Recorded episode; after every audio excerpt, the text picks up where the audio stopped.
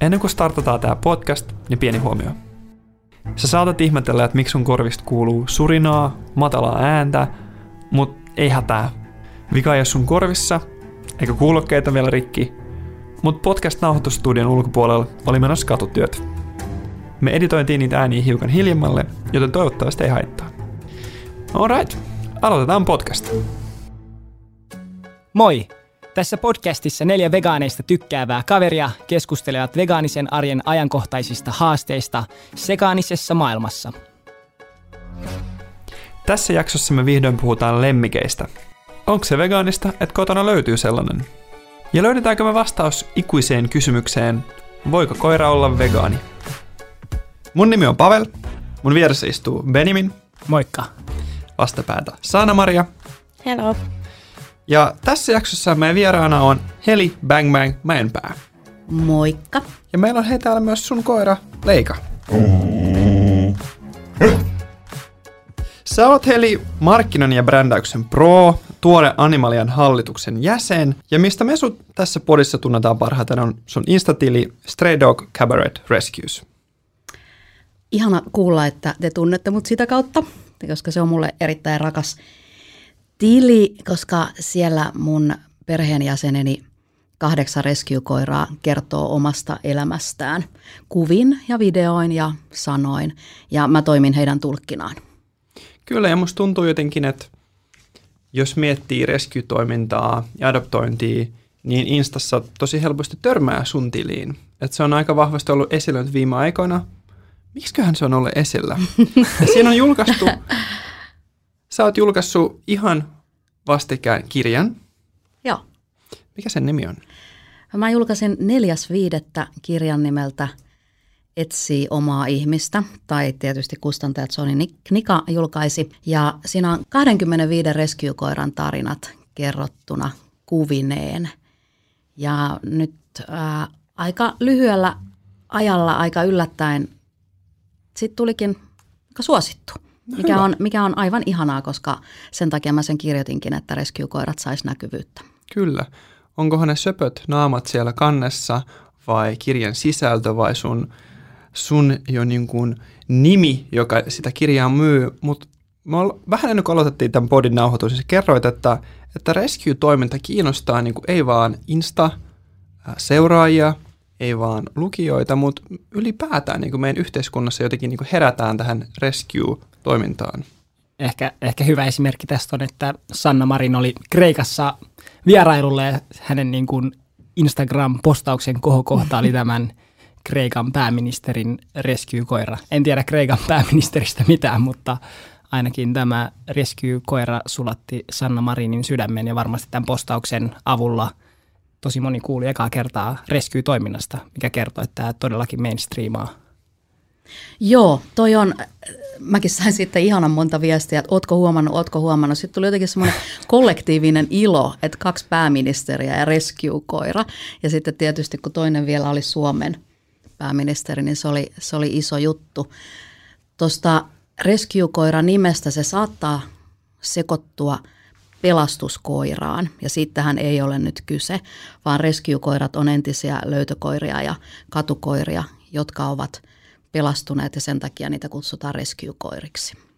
Ja tässä Kreikan tapauksessa oli erityisen hienoa myös se, että miten valitettava se kreikkalaisten rescue-koirien niin kuin, tilanne tällä hetkellä ja niin kuin, kautta aikojen on ollut, että se on myös heiltä niin kuin, aika iso eläinoikeudellinen aihe nostaa niin kuin, noin merkittävään tapaamiseen. Ja. Joo, tämä oli, tää oli yksi, yksi, minkä takia meikäläiset rescue-ihmiset iloitsivat siitä. Se tilanne on Kreikassa katastrofaalinen. Mikä tässä on sitten taustalla, että onko koettu, että rescue on jotenkin niin kuin vetoavampi sana kuin just joku löytökoira tai katukoira, että onko tässä tapahtunut joku evoluutio tässä nimessä, että Joo, se on varmaan vähän hankala kääntää, rescue-koira, mutta tota, lähtökohtaisesti se on tosiaan ne, ne koirat, jotka ovat pelastettuja, eli ne on pelastuneet. Ehkä löytökoira voisi olla lähinnä, tota, mutta se on vakiintunut jo Suomessakin tämä rescue-koira. Mä muun muassa kustantajan kanssa puhuin pitkään siitä, että tota, tuleeko siihen väliviiva rescuenä koiran väliin, koska niinhän siinä kuuluisi olla, koska siinä on englanninkielinen ja suomenkielinen sana. Mutta sain sitten ihanasti tahtoni läpi, koska se on vakiintunut käsite ja puhutaan rescue-koirasta ilman väliviivaa. Oho. Hyvä. Niin se on niin kuin sellainen ominaisuus, että se koira etsii sitä omaa ihmistä, että se on niin kuin koko paketti, että siinä ei ole mitään väliä. Niin kuin, että, tai, Just näin. joo, siistiä. Sä, sä, sä, sä luot historiaa niin kuin sen lisäksi, että sä luot kirjoja, niin sä luot uusia sanoja Suomeen, että sulle siitä niin kuin propsit. Joo, ihan, ihan noin isoja propseja en voi ottaa, mutta koska Rescue-järjestöt on jo jonkin aikaa käyttänyt, esimerkiksi jos on Rescue-järjestö Kulkurit, niin siinä Rescue-järjestösanassa ei ole väliviivaa. Ja tähän mä myös viittasin, mun mielestä se olisi ollut tosi hassua, että meidän kirjassa sit on, mm. kun puhutaan kuitenkin vielä tietokirjasta. Joo. Siellä sun tilillä sä kerrot, musta tuntuu, että joka päivä tosi aktiivisesti mä kuulen, mitä tapahtuu teidän talossa, mitä kuuluu jokaiselle veijarille ja minkälainen tarina heillä on. Ja tosi monella heistä on tosi koskettava ja surullinen tarina. Voitko kertoa hiukan siitä enemmän? Joo, mulla on siis rescue-koirien saattokoti, eli mä adoptoin vain vanhoja ja tai sairaita koiria. Ja tosiaan tällä hetkellä niitä on kahdeksan. Ja heidän takiaan mä olen muuttanut kaksi ja puoli vuotta sitten Helsingin Kalliosta maalle, jotta mä saisin heille ison pihan ja jotta mä voisin adoptoida heitä enemmän. Kalliossa mulla oli kaksi. Ja tosiaan erittäin aktiivisesti päivitän heidän kuulumisiaan. Musta on niin jotenkin ihanaa, että, että sä päätät sellainen, että, että joo, että en mä tyydy siihen, että no niin, että tämä on mun nyt asunto ja tänne nyt mahdu enempää, vaan sellainen, ei, hoidetaan isompi tila ja ho- saadaan enemmän tyyppejä, niin kuin josta voi pitää huolta ja auttaa heidät elämään onnellisesti. Joo, näin, näin se meni. Se oli semmoinen niin kuin valtavan suuren unelman toteutuminen ja musta tuntuu, että mä en ole niin kuin keksinyt mitään uutta unelmaa edes sen tilalle, kun mä vielä vähän elän semmoista unelmahanimuunia. Että on niin, kuin niin siistiä, että täällä nyt sitten oikeasti noi, no minua tarvitsevat koirat saavat sen, mitä halusin niille antaa, eli sen rakkaudellisen kodin ja viimeiset kuukaudet ja vuodet. Ja meidän ja sun rakkauseläimiin, siinä on jotain samaa. Että se ei kohdistu vaan niin sanottuihin lemmikkieläimiin, vaan sä myös oot vegaani. Kyllä, ja ehdottomasti. Minkälainen sun vegaanitarina on? Kuinka pitkään sä oot ollut, mikä sai sut vegaaniksi ja miten se tarina eteni? Joo, mä oon, mä oon nyt 52-vuotias. Musta tuntuu, että mä oon niin ehkä parikymppisenä herännyt siihen, että turkikset on absolute no-no, ihan katastrofaalista. Ja sitten sit se on mennyt niin kuin asteittain. Mä ehkä kolmekymppisenä, eli reilu parikymmentä vuotta sitten, mä yritin etsiä kuumeisesti ja kivaasti luomukanaa ympäri Helsinkiä. Ajatellen, että se olisi jotenkin niin kuin parempi asia kuin tehotuotettu kana. Ja no onneksi totuus valkeni mulle pikkuhiljaa. Mutta se meni asteittain ehkä riistan kautta. Ja sitten viimeinen liha, mitä mä oon syönyt, on ollut hevonen. Okei. Okay. Tämä on niin kuin tosi epätyypillinen. Että, Joo, tai mut niin kuin, Ei ollut se mäkkäri. ei, Okei. ei vaan, vaan, niin kuin, vaan hevonen. Ja, ja siihen on mun mielestä erittäin hyvä syy. Se on ainoa, ainoa liha, mitä mä löysin, mitä ei tuoteta tapettavaksi. Vaan sitten kun hevonen kuolee tai lopetetaan, niin sehän on niin kuin ongelmajätettä. Ja mun koirani vielä syövät aina silloin tällöin, kun mä saan jostain esimerkiksi tuolta maalta paikallisilta hevosen lihaa. Niin sen sijaan ilman, että se, tai sen sijaan, että se menisi kaatopaikalle tai monttuun, niin mä otan äärimmäisen mieluusti, mieluusti lihaa vastaan, hevosen lihaa. Mä ehkä kerron kuuntelijoille vielä sen, että, että tästä voisi ajatella sellainen, että hevonen olisi aina kuolemansairas ja sitten hänet teurastetaan tai että olisi niin viimeisellä hetkellä annetaan eutanasia. Ja tosi usein, äh, kun hevonen on käytössä urheilutarkoitukseen kilpailutarkoitukseen, ei vaan pelkästään raveissa, niin kun hevosella menee jalka ja kuntoutus voi olla tosi tosi haastava tai pitkä tai mahdoton, että hän viettäisi vain eläkepäiviä, niin moni nyt quote unquote omistaja päättää, että teurastus on ainut vaihtoehto. Eli tässäkin, niin kuin, niin kuin mitä sä mainitsit, että luomu, vaikka se tuntuu paremmalta ja sellainen hevoslihakin tuntuu ehkä, niin kuin, että, no, että on se jotenkin siistimpi asia, mutta si- siinä on aina joku, niin kuin, voisi jopa sanoa, että niin kuin vääryys. Niin, tai ehkä, ehkä voidaan hahmottaa, että tietysti ison hevosen ylläpitäminen on valtava kuluerä. Ja jos sitä ei voi käyttää ratsastukseen tai johonkin raviurheiluun, niin harvaa voittoa tavoitteleva yrittäjä niin kuin ylläpitää hevosta, joka on hyödytön siinä mielessä, että sinne, siitä ei voi saada mitään voittoa, että, että jotenkin, mutta tätä tiettyä ei haluta tuoda esille, koska sekin on tietysti ehkä vegaanisessa mielessä ratsastus ja ratsastusurheilu mahdollisesti ongelmallista. Pieni huomio editointihuoneesta. Yksi tärkeä huomio, mitä me unohdettiin mainita äänityksessä, on, että Ylen Mot on tehnyt aivan loistavan lyhyen dokumentin aiheesta nimeltä Loppuun pelatut ravihevoset. Siinä muun muassa kerrotaan, että varsoja teetetään tahalteen ylimääräisiä, jotta sitten niistä voi valita parhaiten pärjäävät ja muut viedä teurastukseen. Mun mielestä on tosi kiva, että tavallaan sun vierailun myötä me muutenkin päästään nyt tähän kuuluisaan eläinrakkausaiheeseen ehkä vähän laajemmin, mitä on pikkasen ehkä kierrelty, että pystytään puhumaan auki vaikeitakin asioita, koska tätä tosi paljon kysytään, että mikä vegaanien suhde ylipäätään on lemmikkeihin ja erityisesti niiden ruokavalio. Tätä jaksoa valmistellessa me kysyttiin moni meistä niin meidän seuraajilta, että hei, mitä lemmikkikysymyksiä sulla olisi? Koska niitähän tulee. Ja ehkä kysytyin on se, että onko eettisesti oikein omistaa lemmikkieläintä? Mitä mieltä Heli sä oot? No mähän vältän sanaa omistaminen. Et tota, mun kirjassanikin mä jossain kohdissa se on ollut jotenkin ihan pakko käyttää, mutta mä puhun ehkä koiran niin kuin omasta ihmisestä tai ylipäätänsä koiran ihmisistä. Ja mä puhun adoptoinnista mieluummin kuin hankkimisesta tai ostamisesta tietenkin, koska rescue-koiraahan ei koskaan osteta, vaan se adoptoidaan ja siitä maksetaan kulukorvaus. Ja sitten mä saatan käyttää jossain yhteydessä sanoja emäntä tai isäntä. Ja mä pyrin käyttämään sanoja perheenjäsen. Ja tästä yksi itse asiassa tulee mieleen, en tiedä oletteko tutustuneet tai onko vielä tässä podissa käsitelty Elisa Aaltolan uutta kirjaa esseitä eläimille, eläimistä, mutta voisi sanoa eläimillekin kyllä. Ja tota, hän teki siinä semmoisen tosi selkeä ja voimakkaan linjavedon, että hän kutsuu kaikkia eläimiä – ää, sanalla hän mm. siinä kirjassa. Ja se on tosi koskettavaa ja se on tosi ihanaa ja se on tosi tärkeää, mutta on se kyllä ihan helkkari itsestään selvää myös. Niinhän sen pitäisi olla. Ja mä oon pahoillani siitä, että mun kirjassa koirat on edelleenkin se, mutta mä jouduin tekemään sen päätöksen, koska siellä vilisee ihmisiä ja koiria sekaisin.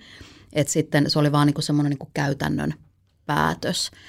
Mutta kyllä mä yritän esimerkiksi tässä keskustelussa koko ajan käyttää sanaa hän. Korjakkaa mua, jos meinaa mennä pieleen. Ei hätää, musta tuntuu. Me, me ollaan kysytty meidän seuraajilta, että kuka käyttää se, kuka käyttää hän, koska tämä Tämä on tam, tavallaan tämmöinen statementti, kun sä keskustelussa perheiden, perheen kanssa sanotkin, että joo, että eläin, joka on hän, niin tekee tätä ja tätä, ja sieltä tulee, että hei hetkinen, se on, sehän on se. Että mitä poliisi tulee sieltä, että hei hei hei, mm. kävitkö äidinkielen tuntisi? Koska tarkistin, ja kieliopillisesti pitäisi sanoa se, ellei tämä eläin on sinulle tuttu eläin, esimerkiksi sinun koira. Mutta ehkä on aika haastaa tätäkin niin kuin kieliopillista sääntöä. Sä puhuit, että sua niin kuin sulle ei ole mieleinen sana omistus. Mm. Ja mä allekirjoitan ihan täysin ja musta tuntuu, että, että englannin kielessä semmoinen niin companionship mm. on niin kuin mikä tuntuu paljon enemmän läheltä sydäntä, koska ää, mun, kun mulla on ja on ollut lemmikkejä, niin ei musta ikinä tunnu, että jotenkin minä määrään, mitä he tekevät joka päivä, vaan jotenkin musta tuntuu, että mä yritän, että he saisivat täysin päättää, mitä he tekevät, ja mä joustan sen mukaan.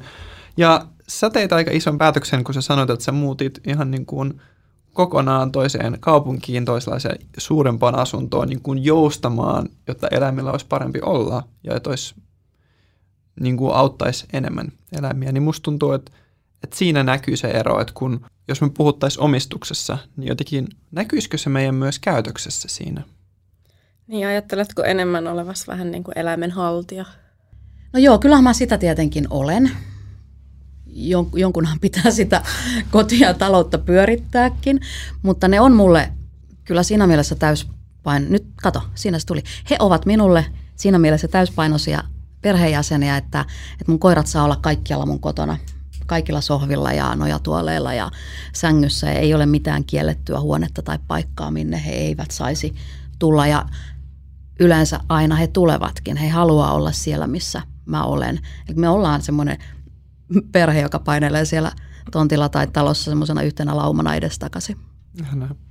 Mulla oli niin kuin, no meillä on kotona pupuja ja pari vuotta sitten mä olin vielä sellainen, no, että no, että parveke on niin kuin mun paikka, että siellä on niin kuin kasveja ja että mä vietän siellä kesäpäivät, mutta sitten mä älysin, että ei se kyllä pitäisi olla, että jos se sinne haluavat ja heille niin kuin asunto on liian pieni, niin pitää tarjota kaikki nurkkaukset, mitä on, ja se on heidän lempipaikka. Se ei ole mun, se on heidän oma show siellä menossa, ja mulla on paljon parempi mieli, koska mulle plussa siitä, että mulla on ulkotila ja ulkohajut niin, kuin niin, on niin minimaalinen niin kuin eläimeen verrattuna, kun hän pääsee ulos ja haistamaan ja olemaan siinä, missä hän olisi niin kuin hänen pitäisikin olla. Toi on jotenkin aivan, aivan ihana näkymä. Mä näen ne, niin kuin ne nöpöttävät nenät siellä, jotka haistelee sitä ulkoilmaa, kun sä kuitenkin pääset lähteä ihan koska tahansa itse haistelemaan sitä, fiilistelee sitä ulkoilmaa. Juuri näin. Kauniisti ajateltu, well done. Ja mietin, että mut kaikki veganit ei ehkä ole sitä mieltä, että, että maailmassa pitäisi olla lemmikkejä ja maailmassa saisi olla lemmikkejä, ihmisillä voisi olla se lemmikkien haltija, niin nähdäänkö me jotenkin myös tätä näkökulmaa niin, ehkä mä en ainakaan itse hankkisi lemmikkejä.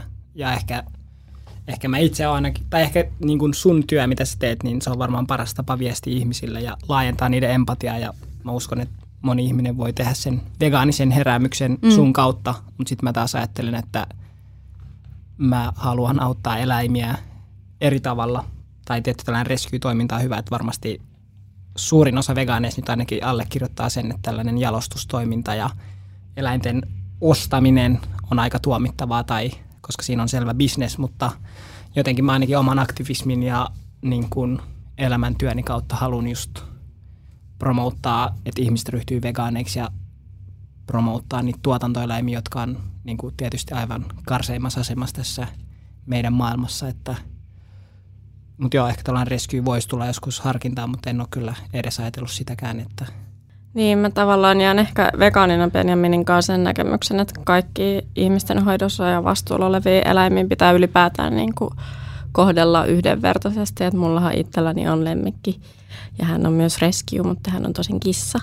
Mutta siis se, että mikä mun mielestä ehkä tuossa Benjaminin vastauksessa ja mielipiteessä ei silleen välity, niin on se, että, että meillä on kuitenkin Suomen luonnossakin yksilöitä ihmisten ää, toimien vuoksi, jotka ei siellä luonnonmukaisissa olosuhteissa suomalaisessa vuodenkierrossa selviäisi ilman sitä, että ne domestikoidaan, niin, niin on kuitenkin tosi oleellista, että ihmiset auttaa niitä jotka sitä apua tarvii.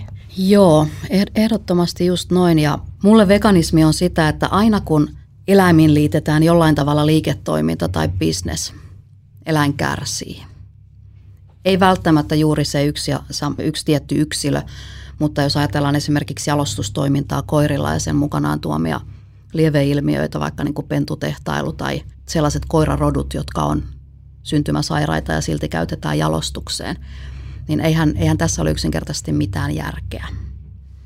Mulla on itselläni ollut aikaisemmin rotukoiria ja aika monen niin rescue-koiran omistajan lailla en tule tietenkään koskaan enää ostamaan pentua, mutta mä voin kyllä adoptoida kodinvaihtaja rotukoiria, jotka tarvitsevat kodin.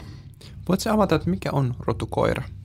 No, rotukoira on puhdasrotuinen koira, jota siitetään ja jalostetaan, myydään ja ostetaan.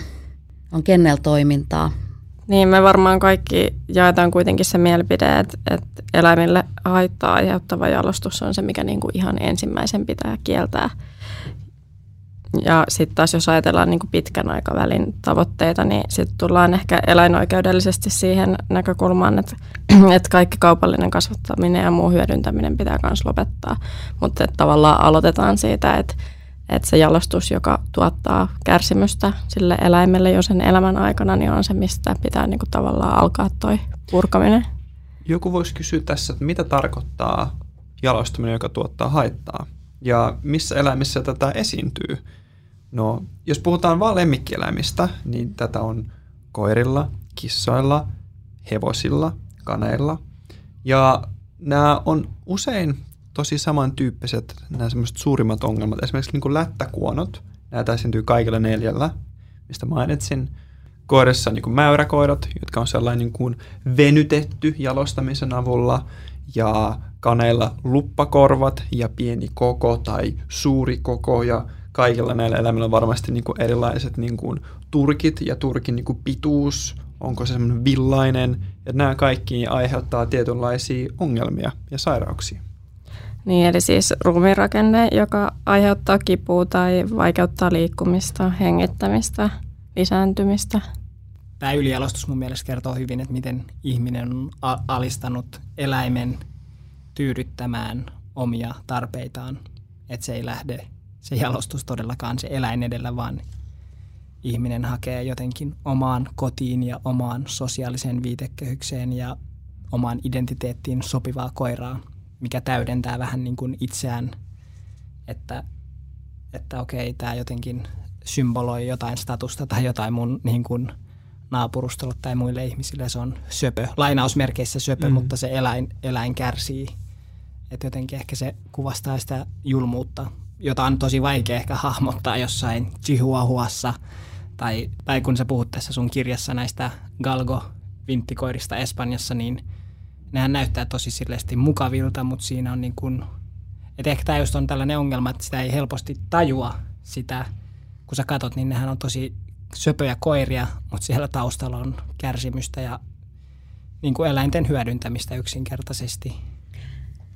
Joo, tuossa tota, galkot ja vinttikoirat on, on aika, aika alkukantainen – rotu, että tokihan heitäkin on jalostettu, mutta pahimmat esimerkit varmasti on niin kuin nämä prakykefaaliset rodut, eli lyttynokat, ja sitten just esimerkiksi mäyräkoirat mainitsit, on selkäongelmia, ja tästäkään ei kauheasti paljon puhuta, äärimmäisen suosittu rotu.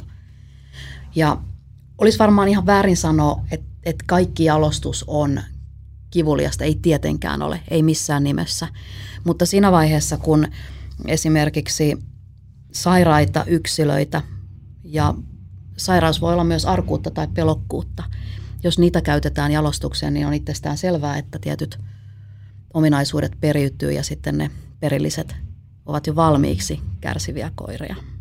Ja tästä ylijalostuksesta, kuinka julmaa tämä on, niin mulla on henkilökohtainen kokemus. Yksi meidän kaneista on ylijalostettu. Hänet on hankittu kasvattajalta tai eläinkaupasta – koska silloin mä olin sekasyöjä, mä en ymmärtänyt mitään lemmikkien hankkimisesta ja me kumppanin kanssa hankittiin ja tehtiin niin kuin ostopäätös, mikä on väärin. Ja nyt me eletään ja tuetaan häntä, käydään eläinlääkärillä paljon useammin kuin, niin kuin ää, terveellisen yksilön kanssa tarvitsisi. Ja me nähdään kotona joka päivä se, että kun me katsotaan muita, joilla on pystykorvat, kaneilla pitkä kuono ja hengittää terveellisesti myös niin kuin jätökset on sen verran niin kuin isoja, että huomaa, että toinen on ylijalostettu ja mä en voi sanoa, että hän kärsii joka päivä, kanelle on niin vakavia, mutta hän, hänen terveys on, on paljon niin kuin huonommassa kunnossa kuin, niin kuin mm.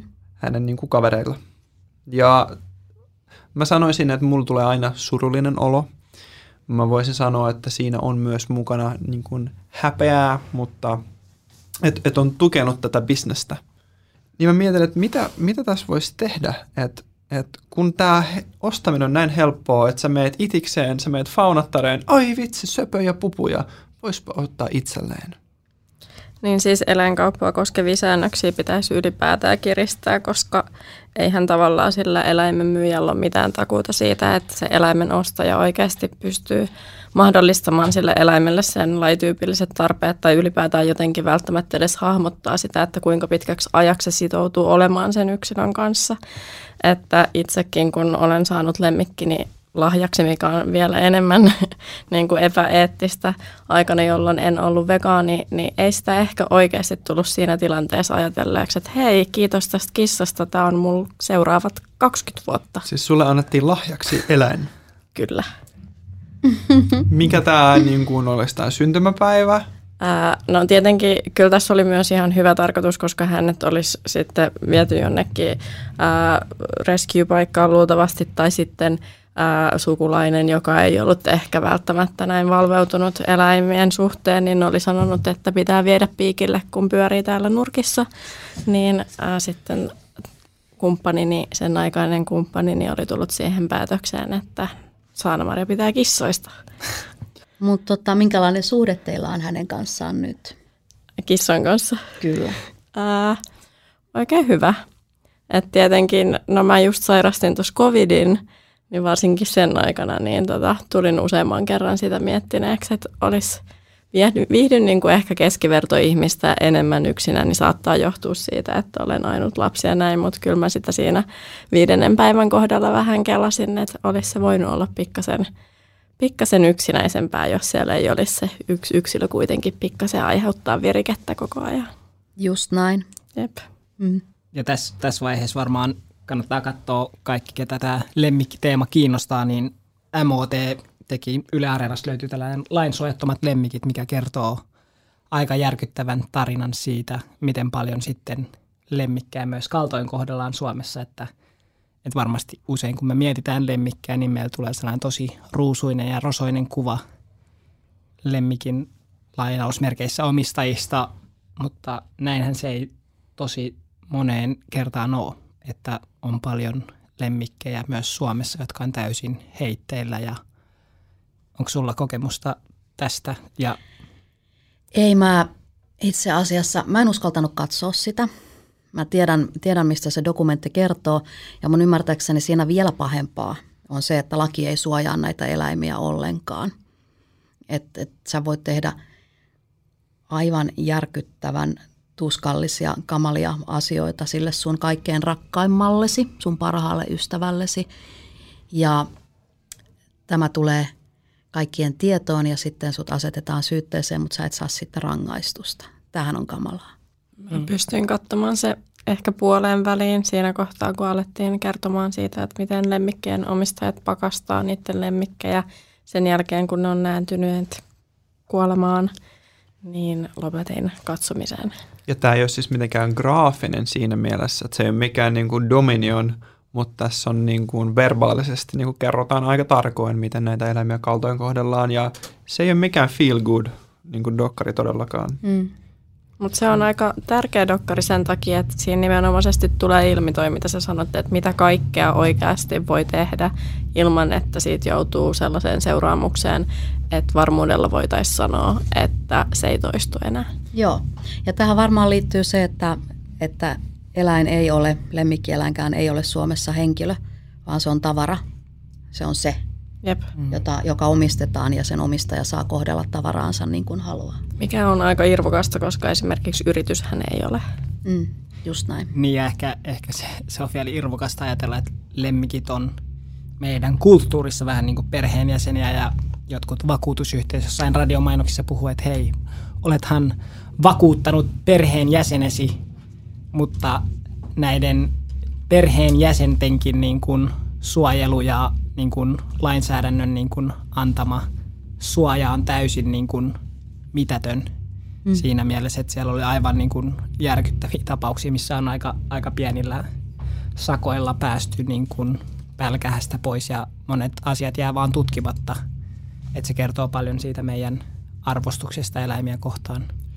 Mä mietin, että mun mielestä on aina ollut sellainen, että okei, lemmikkien ostaminen on ihan liian helppoa. Mm. Ja musta tuntuu, että tätä ei oikein ratkota mitenkään niin kuin meidän yhteiskunnassa muuten, niin kuin, tai ainakaan aktiivisesti. Et mun omassa mielessä mä jotenkin näkisin, että pitäisiköhän olla joku niin kuin lemmikkiajokortti. Että niin kyllä nyt ainakin käyt netissä jonkun kurssin, että jos sä oot esimerkiksi hankkimassa gerbiiliä tai mitä lie eläintä, niin sä kävisit jonkun jotkut testit. Ja semmoinen, että se ei olisi oikeasti semmoinen, onko tämä eläin? Kyllä. niin kuin, syökö hän ruokaa? Kyllä. Vaan se on oikeasti niin kuin kunnon oppikirja siitä, koska kyllä musta tuntuu, että silloin kun mä hankin ensimmäisen niin kuin kanin monen joukosta, niin mä olin vähän sellainen, että tämä on niin kuin opettelu ihan nollasta, ja tämä ei, ei saisi olla sellaista. Et toki siellä annettiin niin kuin joku pieni papru A4, että mitä hän syö ja näin ja näin, mutta ei se, se on iso kokemus, niin kuin mitä pitää käydä, että mitä sä ruokit, milloin, mistä huomaat, että eläin voi pahoin, mikä se tila pitää olla. Mikä teidän mielestä olisi, olisiko niin kuin joku lemmikkiajokortti tyylinen niin kuin kurssi aiheellinen? Tietty, jos niin kuin mä laittaisin, että katsotaan Dominion ja no vegaanius olisi se niin kuin ultimaattinen ajokortti, että et sä voi niin kuin sanoa rakastavas eläimiä, jos sä niin kuin syöt toisia eläimiä. Tai siinä ei ole mitään logiikkaa. Mutta sit jos Mut niin silloinhan sä et osta niitä eläimiä. No silloin sä et osta, niin no, ehkä, no, silloin, no silloin tätä bisnestä ei olisi. Exactly, tähän Mut- pyritään. Ja ehkä mä tykkäsin, kun mä, mä oon kuunnellut sitä sun kirjaa, niin siellä just sanottiin, että ei voi niinku hetken mielijohteesta tehdä. Jotenkin, että sitoutuu siihen eläimeen, tuli mitä tuli, niin ehkä se on jotenkin, mitä olisi se vähittäisvaatimus. Että ehkä siinä pitäisi olla joku sellainen, että sä teet osto, lainausmerkeissä nyt, jos, jos nyt puhutaan tästä valitettavasta ostamisesta, joka mun mielestä pitäisi tietty kieltää lailla ja mitä ei pitäisi olla, mutta jos nyt operoidaan tässä Kyllä. viitekehyksessä, mm. niin sulla olisi joku, sun pitäisi odottaa kolme kuukautta ja katsoa, että onko se ostohalu vielä pysynyt. Että niin kun tässä just ylioppilaslehdessä oli juttu, missä munkin, mustakin oli tehty henkilöjuttu, niin siinä oli hyvä tällainen kirjoitus, että korona-aikana tosi monet on ostanut lemmikkejä, mutta nytten sitten kun on yhtäkkiä kaikki on palannut töihin, niin ne söpöt lemmikit on muuttunut räyhääviksi rakeiksi ja sitten niistä on pääst, niistä on niin kuin, ne on eka niin kuin, tiedätkö, että ne on meidän kavereita ja maalattu tosi kivoiksi tyypeiksi, mutta sitten kun, sit kun se ei enääkään rullaa se peli ja kun sä oot poissa kotona ja se suhde muuttuu, niin sitten monet on yhtäkkiä, että hei mä, mä haluankin nyt tästä pois ja haluan taas elää vapaana, kun et olekaan 247 kotona. Että se ei voisi olla just sellainen hetken niin kuin mielijohteesta tapahtuva aloite se ostopäätös. Jotenkin tuntuu, että ihmisillä on myös se ajatus lemmikistä nykypäivänä, että sen eläimen täytyy sopeutua siihen ihmiselämään, eikä toisinpäin, miten se kuuluisi ehdottomasti olla. Et niin kuin mun mielestä jotenkin kaikista pöyristyttävimpiä esimerkkejä, mitä mä oon viime aikoina kuullut, oli se, että, että mustat lemmikit menee kaupaksi huonommin sen takia, kun niistä on huonompia kuvia. Silleen, että Mm. asia kunnossa. Et siinä, siinä kohtaa ollaan niinku sen lemmikin hankkimisen niinku epäeettisyyden ytimessä. Et mietipä nyt hetki uudestaan. Joo, toi on, toi on semmoinen maailmanlaajuinen ilmiö, jota kutsutaan mustan koiran syndroomaksi. Okei. Mä mainitsen siitä kanssa kirjassani yhden oman koirani kohdalla. Ja tämä on ihan, ihan niin kuin globaali fakta, että noissa koiratarhoissa ympäri maailmaa joudutaan lopettamaan mustia koiria. Ja jopa Suomessa esimerkiksi jollain rescue-järjestöllä saattaa kestää kolme kertaa pidempään mustan koiran kodin löytäminen kuin muun väristen. Mutta siinä on muitakin kuin tuo Instagrammable-aspekti. Eli se on niin kun perinteisesti musta liittyy johonkin pahuuteen. Ja Mä just niin kun- kysyä, että liittyykö tämä mustiin kissoihin. Joo, ja meillähän on tämä ollut äh, sylkästään olan yli, kun mustakissa ylittää tien. Et kyllähän me ollaan itsekin syyllistytty tähän niin kuin forever. Mm, tai menee tikapuitteelta. Kaikki, kaikki nämä uskomukset. Et siinä on paljon, paljon niin kuin tällaista stigmaa olemassa. Ja tota, noi shelterit, eli koiratarhat ja järjestöt Suomessakin, niillä on ihan mustakoiraviikkoja ja teemakampanjoita, että adoptoi mustakoira. Mutta kyllähän tämä on vielä yleistynyt, kun niistä ei saa semmoista söpöä matskua varsinkaan huonoilla kännykkäkameroilla niin kuin Instagramiin esimerkiksi. Eli tämä on vähän niin kuin lajismin sisäistä niin kuin rasismia. Tai että kun me ihmiset ollaan niin visuaalisia ja me valitaan meidän kumppani, niin kuin yksi, yksi tärkeimmistä monelle meistä on visuaalinen niin kuin aspekti kumppanissa, niin varmasti kun me hankitaan, niin tarjoamme kodin yksilölle, me haluttaisiin jotenkin niin kuin ehkä alkukantaisesti niin kuin tykätä jo visuaalisesti hänestä, ennen kuin me ollaan saatu se kontakti, ja etenkin jos me ei osata arvostaa vielä eläintä muuten kuin visuaalisesti, niin ehkä siinä on joku, mitä meidän pitäisi tiedostaa, että hei, onks, niin kuin, valitsenko mieluummin tämän värisen yli mustan, koska miksi? Että siinä olisi se, että jos ihmiset vaan tykkää jostain toisesta väristä, onko tämä niin inhimillisyyden niin kuin ongelma, onko tämä ratkottava ongelma, on ehkä mun kysymys. Mä en tiedä tuohon, mutta mä luin just jostakin, että itse asiassa varmaan kirjallisuustieteen joku tutkimus oli sivunut aihetta siitä, että esimerkiksi viktoriaanisessa kulttuurissa oli sellainen ajatus, että sellainen hyvinvoiva, ää, lepäävä kissa oli tavallaan sen koko kodin se symboli, että se oli vähän niin kuin se heart of house, että se tavallaan representoi sitä sen perheen ja perheyhteisön niin kuin hyvinvointia, että se olisi se kirsikka siellä kakussa. Ja mä ehkä mä haluan liittää tähän myös sen, että yksi syy, miksi ylialustettuja eläimiä ostetaan, on niiden ulkonäkö. Että niin kuin moni näkee söpömmäksi eläimen, jolla on lyttönä kuono, isot silmät, luppakorvat ja osa tutkimuksista sanoo, että se on sen takia, että ne näyttää enemmän ihmismäiseltä. Siinä on niin kuin inhimillisyyden niin kuin visuaalinen muoto, mikä niin kuin kiinnostaa ja siinä tulee jopa hoiva vietti, että sä haluat hoitaa. Että niin kuin koirien ja kissojen kohdalla, jolla on semmoinen niin kuin ylialostettu ongelma, että he näyttävät niin kuin kärsivältä. Mm. Että siinä syntyy hoiva vietti vain ihmisellä. Mm. Et osa näistä ongelmista on jopa semmoisia alitajuntaisia, alitajuntaisia ongelmia.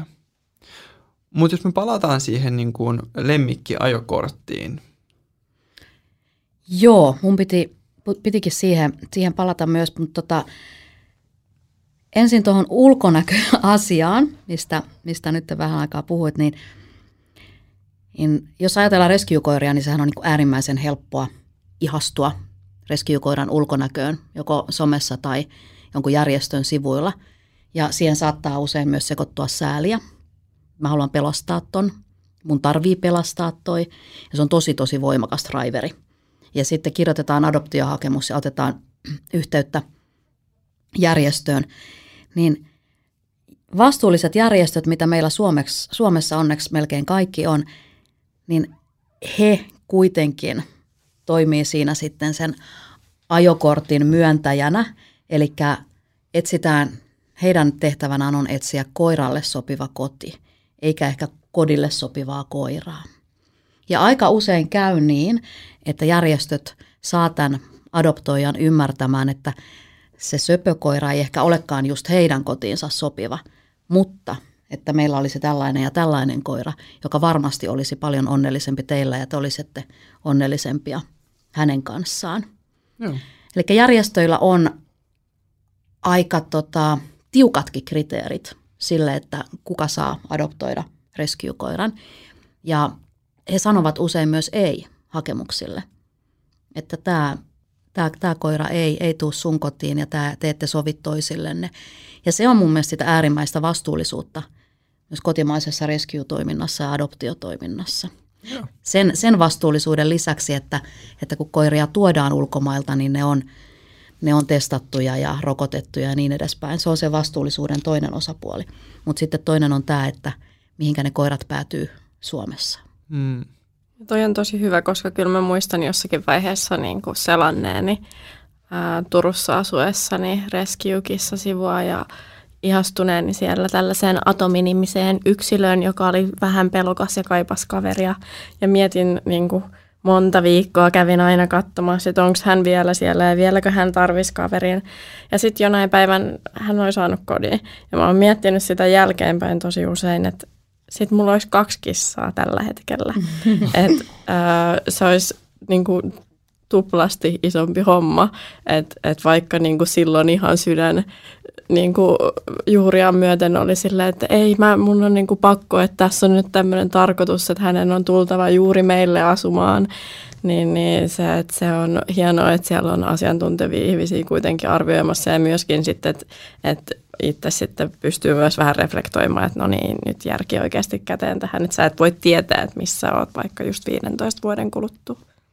Joo, just, just noin ja esimerkiksi kissojen suhteen löytökissatalot ja suomalaiset eläinsuojelujärjestöt, jotka pelastaa kotimaisia kissoja, niin hehän eivät esimerkiksi anna kissaa sellaiseen kotiin, jossa kissa saa vapaasti ulkoilla.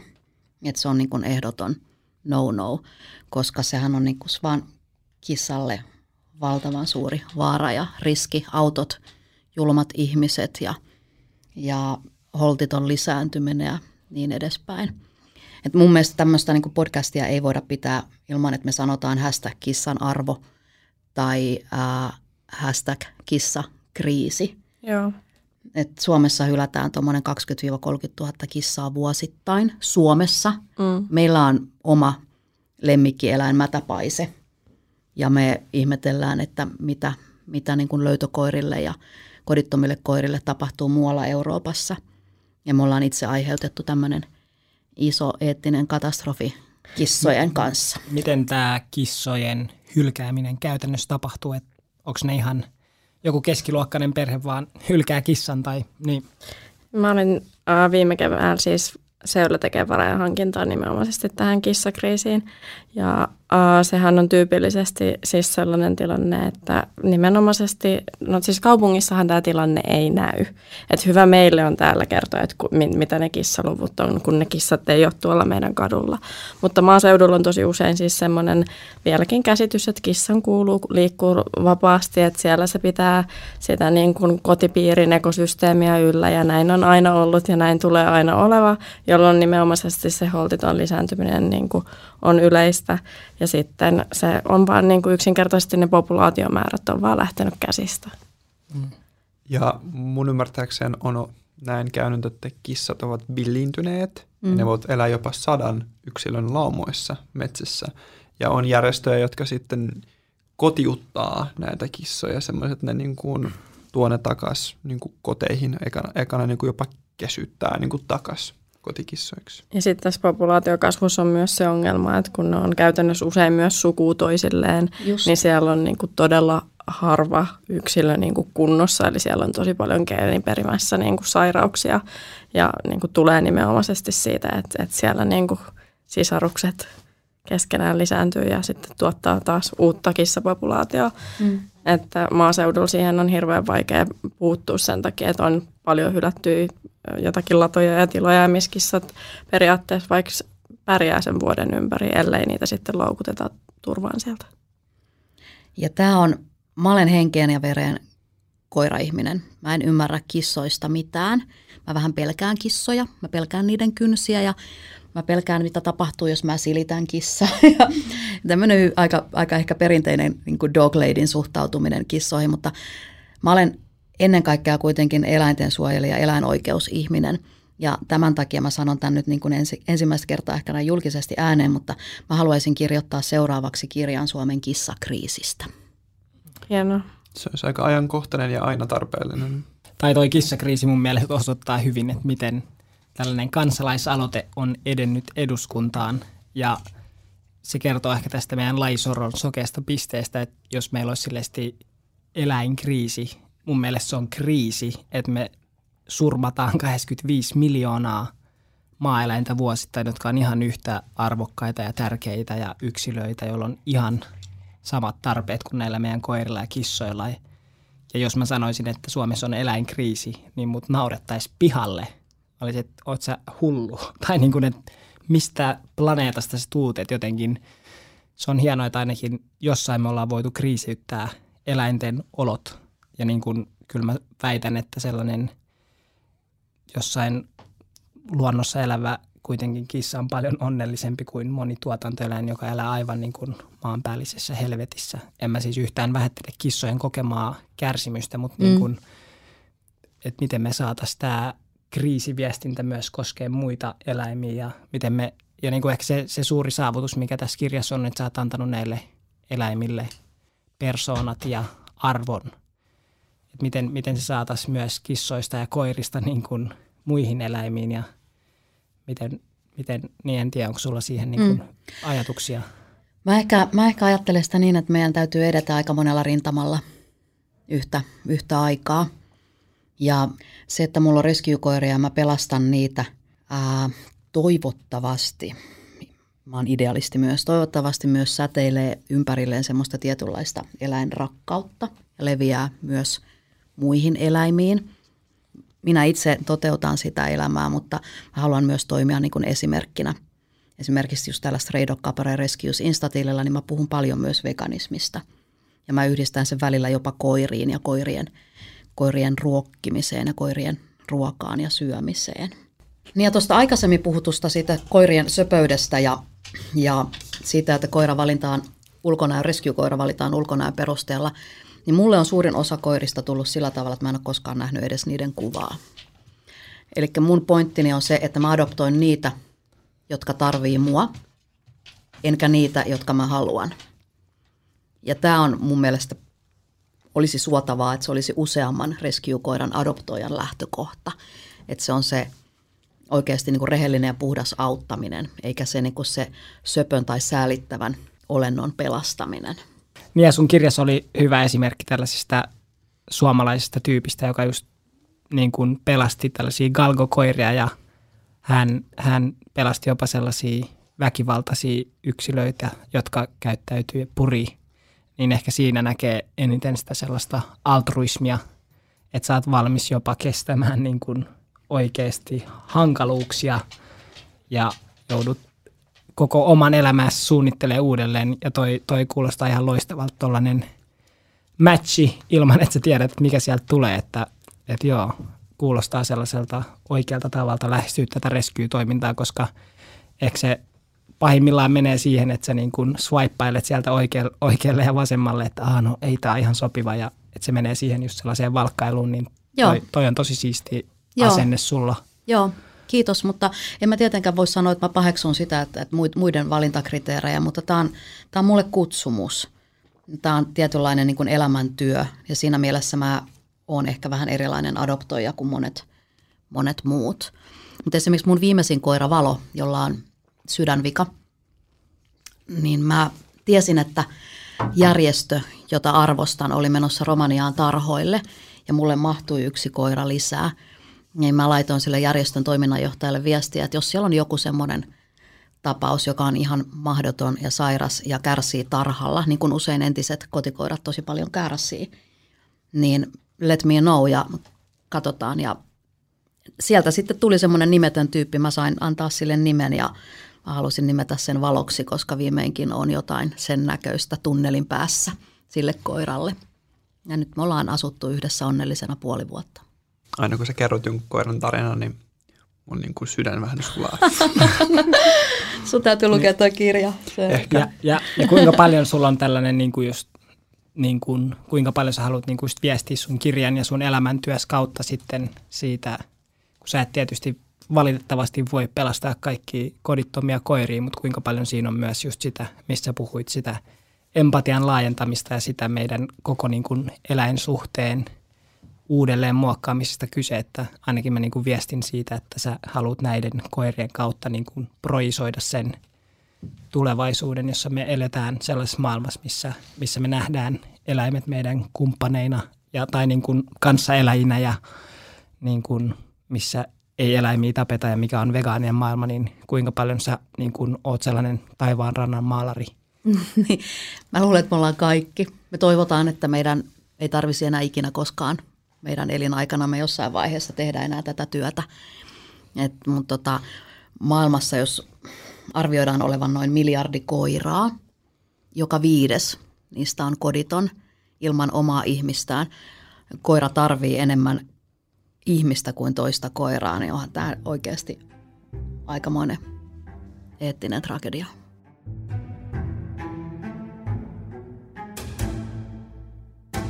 Minkälainen lemmikkien tulevaisuus on? Onko lemmikkejä tulevaisuudessa? Jos me katsotaan, jos otetaan näin, otetaan vegaaninen taikasauva ja heilotaan sitä simsalabim ja kukaan ei enää osta kasvattajilta tai eläinkaupoista eläimiä ja me toteutetaan, kaikki tukee rescue-toimintaa. Miltä, onko, onko meillä tulevaisuudessa lemmikkejä? Varmasti on meidän elinaikamme ajan. Meidän, joo, koska mä mietin, että mun kysymys projisoi sitä, mitä meiltä usein kysytään. Tai kun, kun me puhutaan, että, että tukekaamme adoptiota, tukekaamme rescue-toimintaan, niin sitä aina kärjestetään siihen, okei, okay, no mutta jos kaikki tukistaan, niin sitten tulevaisuudessa ei olisi lemmikkejä.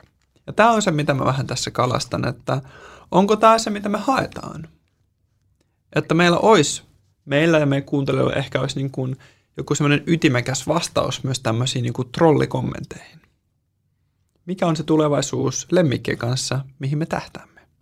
Kyllä mä tähtäisin siihen, että meillä ei olisi tulevaisuudessa lemmikkejä, koska kaikista näistä edellä mainituista syistä siihen liittyy kaupankäynti ja bisnes eläimen kustannuksella. Et silloin ihmisen elämä olisi, tulee olemaan yksinäisempää kuin nyt – vailla sitä lemmikin rakkautta, mutta paljon vähemmän kärsimystä eläimille myöskin.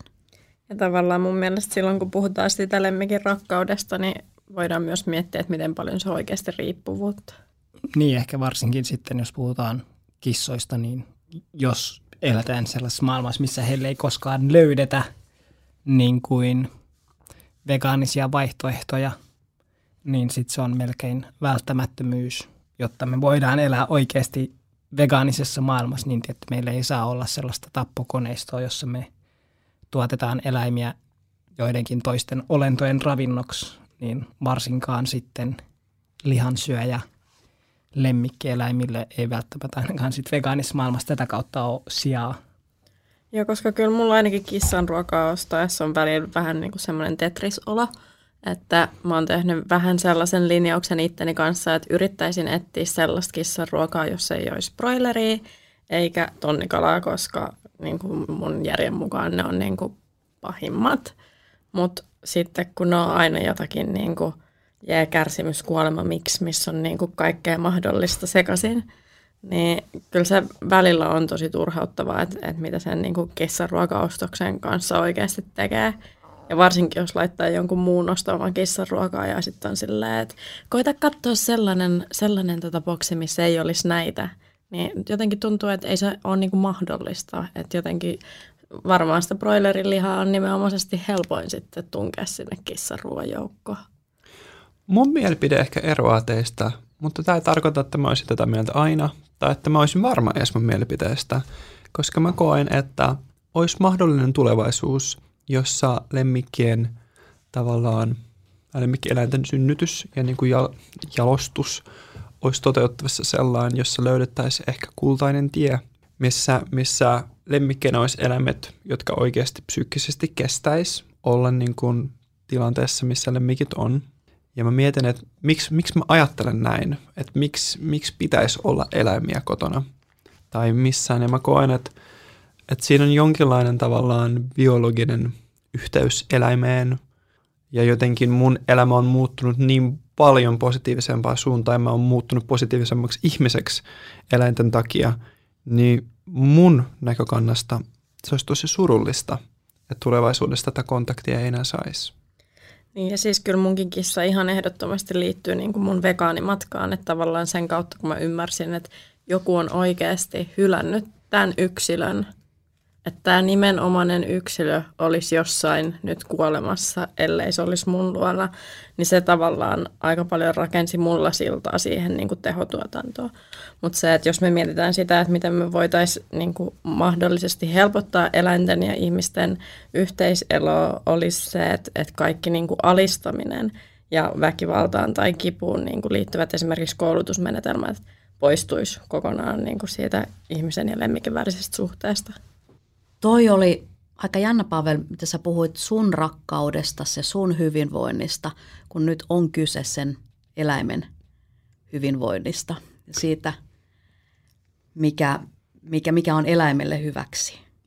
Sä oot ihan oikeassa. Ja tämä on asia, minkä mä kamppailen lähes joka päivä, koska meillä asuu uh, useampi kani, joiden koti ei ole kerrostaloasunto, jotka rakastavat sitä, kun he pääsevät ulos – ja mä koen, että tässä ei ehkä ole se tie, mikä olisi se oikea. Että niin kuin, en tiedä, vois, voisinko allekirjoittaa sen, että kanit voisivat olla niin kuin se eläin, jonka kanssa voisi elää. Mä en koe, että kerrostalous ylipäätään voisi tulevaisuudessa olla lemmikkejä, jotka kaipaisi näin paljon tilaa. Ja jos sä käyt töissä kahdeksan tuntia ja sitten nukut 12 tuntia, niin mikä se elämä koiralla on? Et ehkä tämä mun mielipide on keskeneräinen ja ehkä mä tuun olemaan eri mieltä, mutta niin kuin kaikki mielipiteet, niin ne voi olla tosi tunnepohjaisia. Et mua ainakin silloin, kun mua toi lemmikikysymys vaivaa, niin mua vaivaa nimenomaisesti se kokemus siitä, että minä olen sen yhden yksilön ainut yksilö periaatteessa, että se näkee niin harvoin ketään muuta.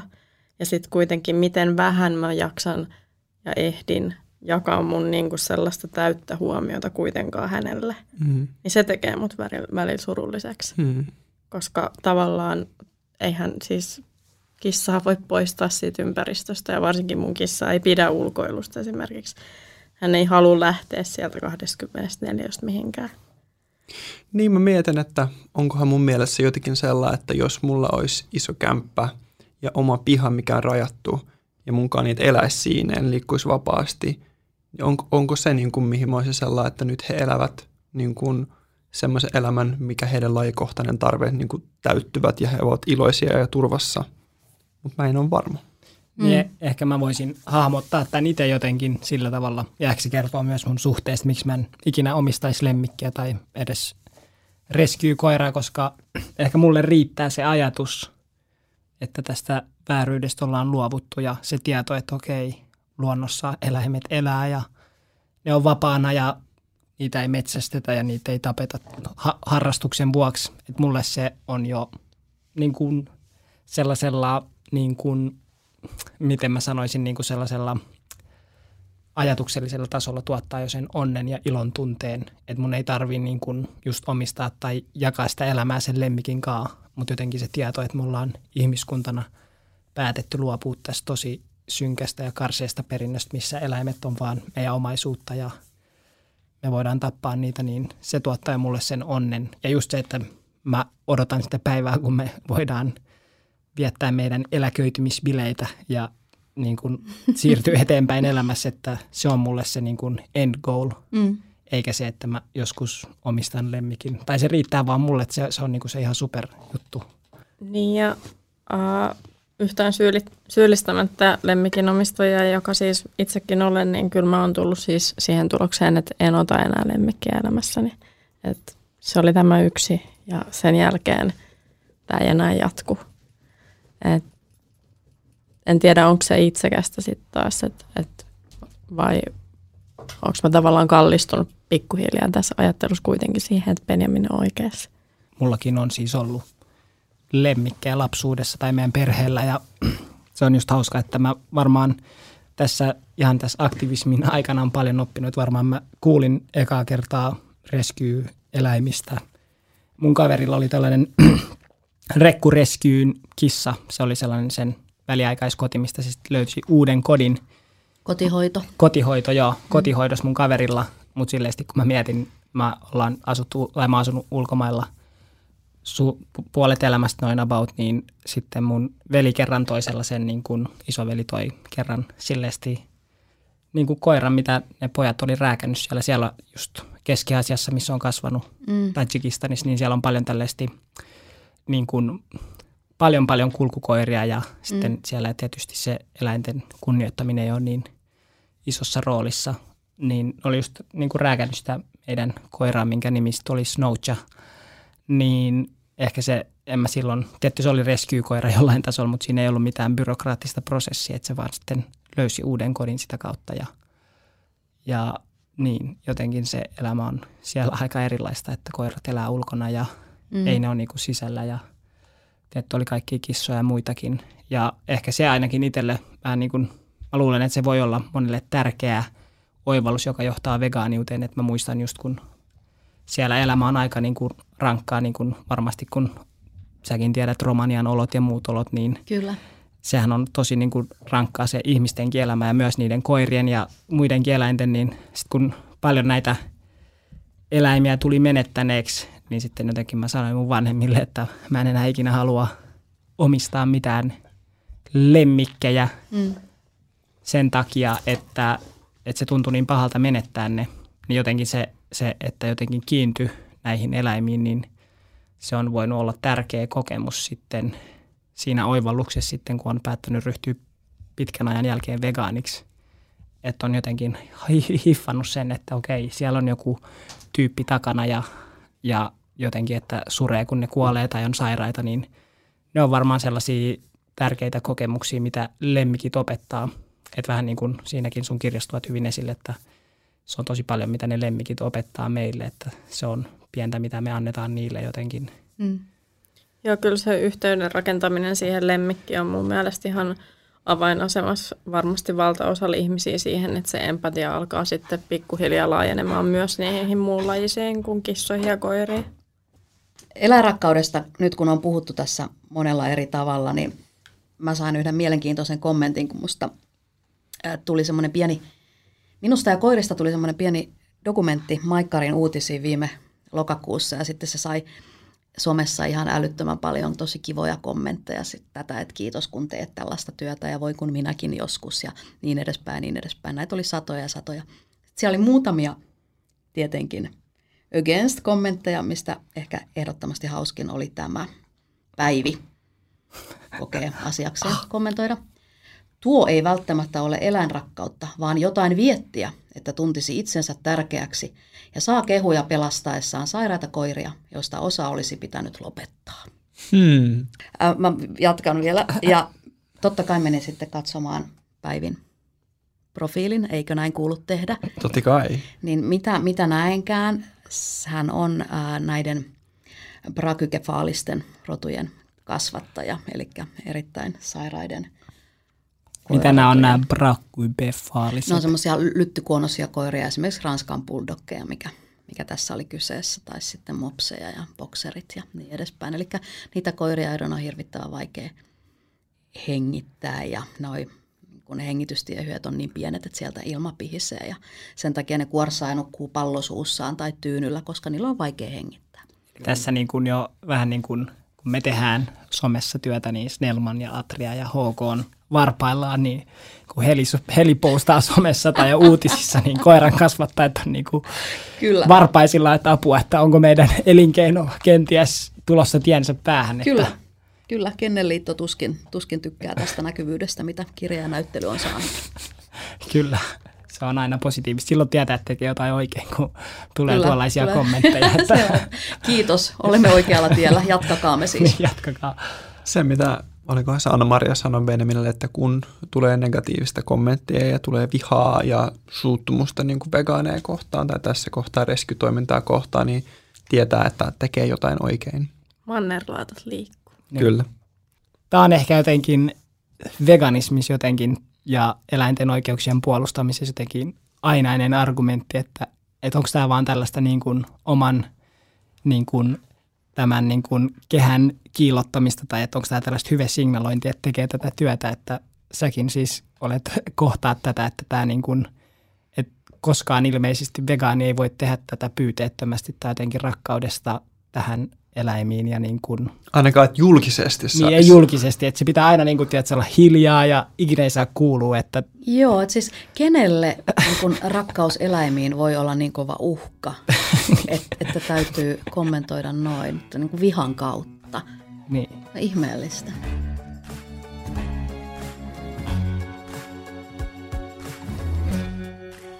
Me mainittiin he hiukan jo niin kuin koirien vegaanisuus ja kissojen ei-vegaanisuus, niin meiltä kysytään, että voiko koira tai kissa syödä vegaanisesti? Heli, mikä sun tietämys tästä aiheesta on? Mun tietämys tästä aiheesta on se, että kyllä koirat voivat syödä vegaanisesti. Ja tästä olen keskustellut useiden asiantuntijoiden sekä koiran ruokavalmistajien että eläinlääkärien kanssa lukenut tutkimuksia, kansainvälisiä, suomalaisia ei taida niin hirveästi ollakaan. Mutta joo, kyllä. Et tota, koirahan on domestikoitunut kuitenkin sudesta jo vuosituhansia sitten. Ja tämä ruoansulatusjärjestelmä on oppinut hyväksymään esimerkiksi hiilihydraatteja. Ajatelkaa nyt vaikka niin ulkoisesti, kuinka valtava muutos jostain sudesta mopsiin on ollut. Että olisihan se nyt ihan niin naurettava ajatus, ettei niin sisä, eli missä olisi tapahtunut vastaavan laista muutosta ihmisen johdosta. Ja kyllä, koirat voivat olla vegaaneja ja kissat ymmärtääkseni tämän tietämykseni mukaan eivät voi, mutta toki olen kuullut tästäkin eriäviä mielipiteitä ja lukenut eriäviä artikkeleita. Ja onko se just, että jotkut pioneerit on aloittanut silleen, että 20 vuotta sitten tyylin, että syötän koiralle niin vegaanisesti, että se voi olla tulevaisuudessa mahdollisesti sama kissojen kohdalla, koska mullakin on ehkä joku kuva, että ehkä tällaistakin liikehdintää on. Tästä en ole ihan varma, mutta... Kissoille mun tietääkseni ainakin tehdään labra niin kuin vegaanisesti niin kuin kehitetään niin kuin labralihaa. Se on mun tietämys. Joo, se tulee olemaan sitten varmasti niin käänteen tekevä tuossa. Mutta tota, koirathan voivat olla allergisia oikeastaan nyt mille tahansa, vähän niin kuin ihmisetkin. Että voi olla allerginen naudanlihalle tai kananlihalle, jolloin jo pelkästään näiden asioiden takia koirat ovat joutuneet päätymään vegaanisiksi ja sitten ollaankin huomattu, että, että, että ruokavalio onkin loistava.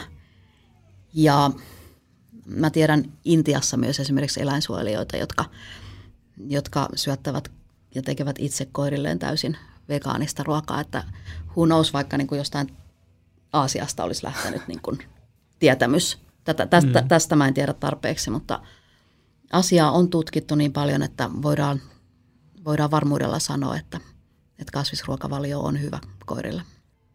Ja labralihasta puhuttaessa on tärkeää muistaa mun mielestä se, että siihen tulee menee aika pitkä aika, että, että se tulee olemaan ylipäätään niin kuin normaalin kissan omistajan kulutettavissa se labralihalla tuotettu kissaruoka.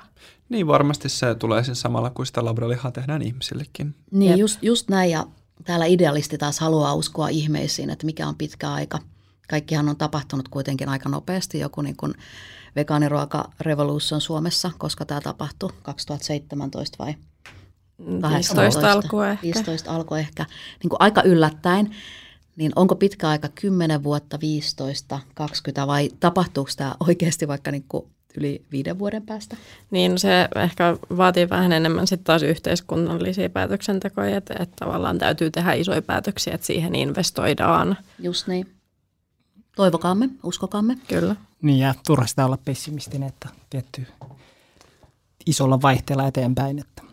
Sitä sanotaan, että pessimisti ei pety ja tällä asenteella kannattaa lähteä, kun tutkii tätä vähän niin kuin, että mitä, mitä, mitä vegaaniruuasta mitä, ja mitä lemmikkien ruoasta puhutaan tällä hetkellä. Ja mitä veikkaatte, mikä prosentti liha- ja kalakulutuksesta menee lemmikeille? Tämä on vähän niin kuin sarjassamme faktoja, joista en ole varma, haluanko tietää. Mutta mä haluan, että te heitätte veikkauksia, koska mulle ei ollut mitään hajua. Ja tämä oli tosi kiinnostava. M- ja, ja lemmikeille nimenomaan. Kyllä. Välitön mä... niin syyllisyyden kokemus. mä, mä kuulin, tai joku tällainen oli tyyliin. Tämä, nyt on, tämä ei mene tietysti täysin oikein, mutta et, pelkästään Yhdysvaltojen lemmikit on joku maailman kolmanneksi eniten kuluttaa lihaa. Tämä oli joku tämän suuntainen, eli ihan valtava määrä. Jos he olisivat oma maa. Niin, jos ne olisi oma maa, ne Yhdysvaltain Taisi olla viides, mä oon lukenut niin. ton saman. Joo, että jos joo. olisi oma maa, niin se olisi viidenneksi suurin. Se on ihan valtava. Ja äh, luku on 20 prosenttia. Mä olin just sanomassa, että 25. Joo. Ja, ja lähteenä on Guardian. Ja tämä tavallaan yllätti, mutta se tavallaan kun älys, ai niin, että et niin monella on lemmikki ja monella on useampi, ja he syövät ihan älyttömästi, niin eihän sitten enää yllätäkään. Mutta joku voisi sanoa tässä, että mutta kun tämä on sivutuote vaan, niin kuin eläintuotannosta, että eihän tämä nyt ole mikään hätä. Mutta onko tässä sittenkin joku ongelma? Muu kuin ympäristö. Niin, no kyllä tämä on moraalinen ongelma, ainakin varmaan kaikkien vegaanien mielestä. Kun mä koen, että, että kun sanotaan, että, että se on sivutuote, niin siinä unohdetaan se, että se ei sivutuote ei ole sellainen ilmainen, mitä annetaan vaan niin koiraruokabisnekselle, vaan se tekee eläintuotannon entistä entistä kannattavammaksi. Mm. Et vaikka nahkakin on sivutuote, mutta se tukee eläintuotantoa. Niin ei eläimen yksilön hengellä ole mitään niin kuin sivutuotetta. Kyllä. Ja toi, toihan on suuri myytti, toi sivutuote. Ja se on, sehän on niin kuin siis markkinointia Kyllä. täysin ja, ja oman tunnon puhdistamista.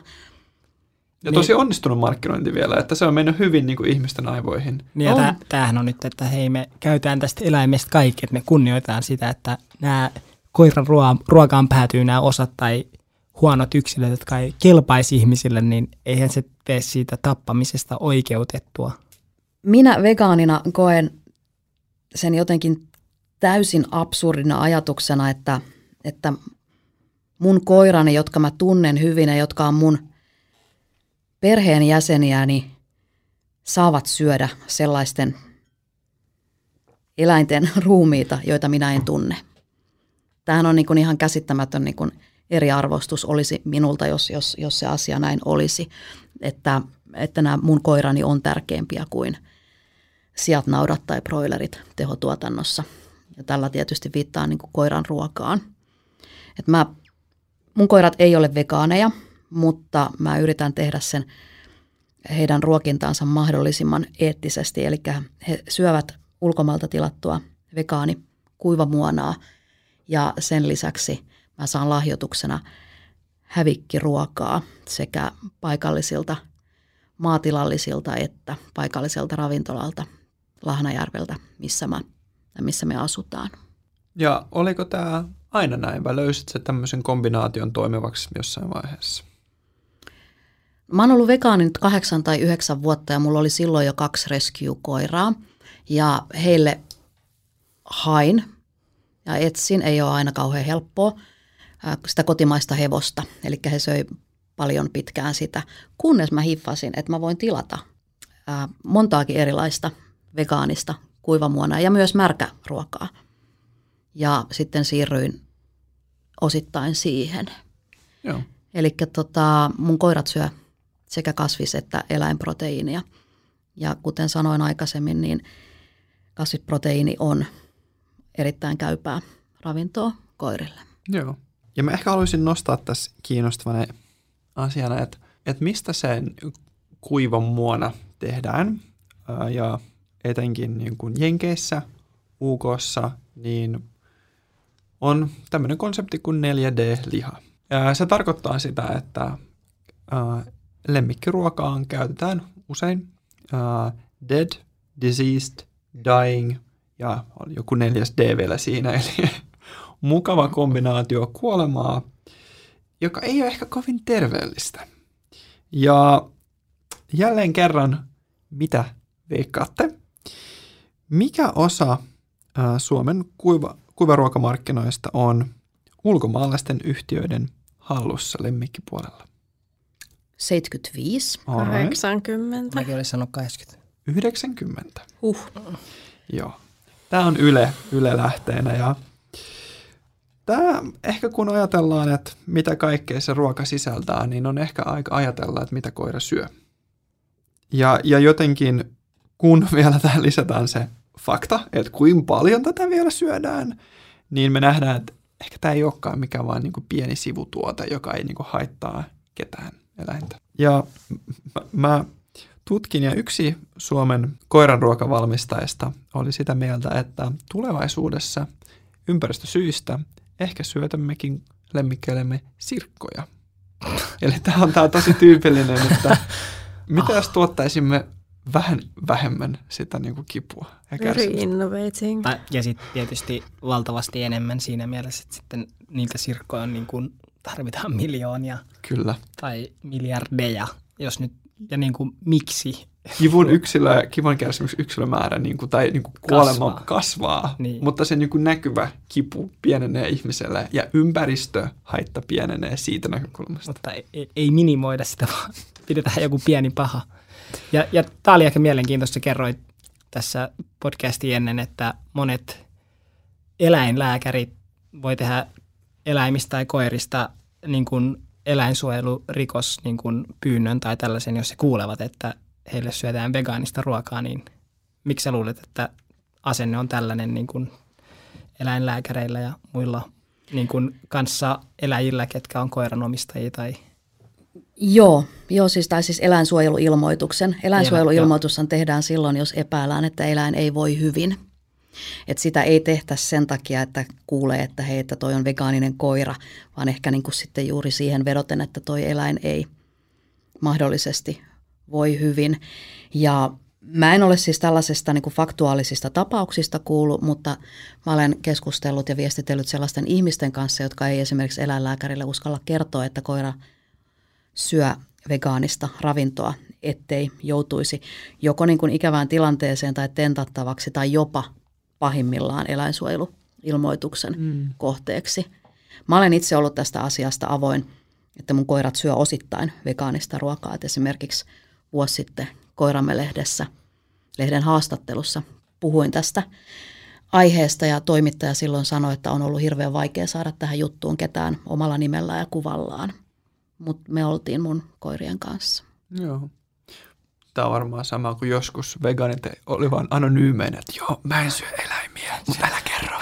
just, just, just Niin, tai, tää. tai, tai se menee ihan samaan kategoriaan, että, että aina kun sä kuulet, että joku on vegaani, niin sitten alkaa sitten, että onko sun rauta-arvot kunnes, onko sun B12-vitamiinivarastot ihan täynnä ja saatko tarpeeksi D-vitamiinia, mitä puutostiloja sulla on, niin eihän se nyt ole näin, että jos se koira saa ne tarvittavat ravinteet ja se on, sen vatsa kestää ja se voi oikein hyvin vegaanisella ruoalla, niin ei siinä ole mitään, niin kuin, ei sun tarvitse Niin. todistella sitä.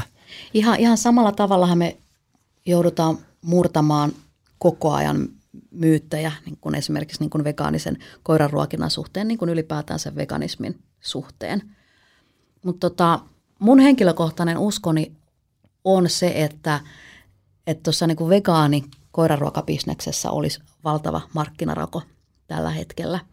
Että et kuka sen niin Suomessa ensimmäisenä nappaa, niin they are winning. Nyt kuulijat, joilla on koira ja haluaa ostaa vegaaniruokaa, niin mistä, mistä sä hankit tällä hetkellä? Mä tilaan Zoo Plusasta. Siellä on muutamaa erilaista, aika montaakin erilaista vegaanimerkkiä. Ja tota, eläinlääkärit, nekin eläinlääkärit, jotka uskoo vegaanisen dietin olevan koiralle hyväksi, he toivovat ja suosittelevat sitä, että ihmiset tilaavat valmista ruokaa. Että, että meillä ei ole vielä ehkä sellaista tietämystä, ja mulla ei ainakaan ole, että mä osaisin kotona tehdä niin täyttä ravintoa ja täyttä ruokaa, että mun koira nyt pärjäisi, että siinä on kaikki mahdollista aminohapot kohillaan ja niin edespäin. Eli sen takia mä en ole vielä itse ryhtynyt tekemään kotona vegaanista koiraruokaa, mutta the day will come. Me tullaan saamaan niitä reseptejä. Kyllä. Ja me mahdollisesti tullaan saamaan niitä synteettisiä aminohappoja tai vitamiineja, että me voidaan ostaa niitä, joita me lisätään sitten meidän koiriemme ruokaan. Tämä tilanne tulee varmasti muuttumaan myös tällä alueella. Joo. Ja tämä on usein, että vaikka jotain ei ole nyt tai se ei ole täydellistä, niin se ei tarkoita, että sitä ei tarvitse, niin kuin, siitä ei tarvitse unelmoida tai toivoa tai niin kuin puhua siitä. Niin.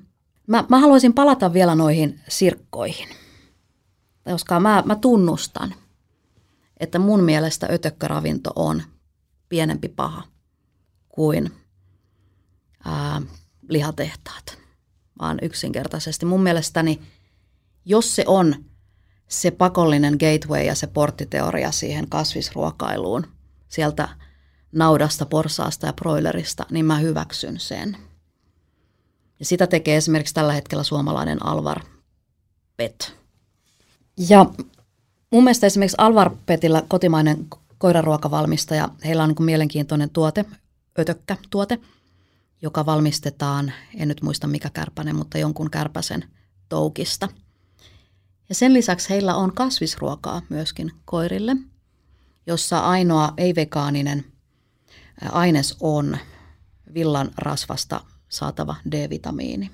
He eivät mainosta tätä vegaaneille tietenkään, koska se ei ole vegaaninen, ja, mutta lähinnä sen takia, että he, heidän niin kuin pääviestinsä on ilmastokriisin vastustaminen.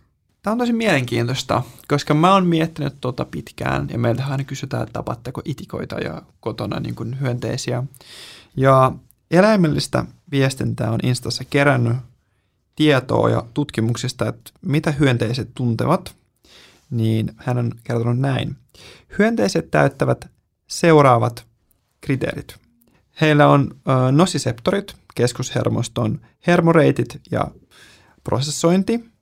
Heillä on opittu vältteleminen, eli jos joku sattuu tai jostain tulee niin kuin kipua tai uh, he reagoivat välttelemällä. Uh, heillä on käyttäytymisen muutosta. Uh, lääkkeet lievittävät reaktiota ja muutokset mieltymyksissä ja valinnoissa.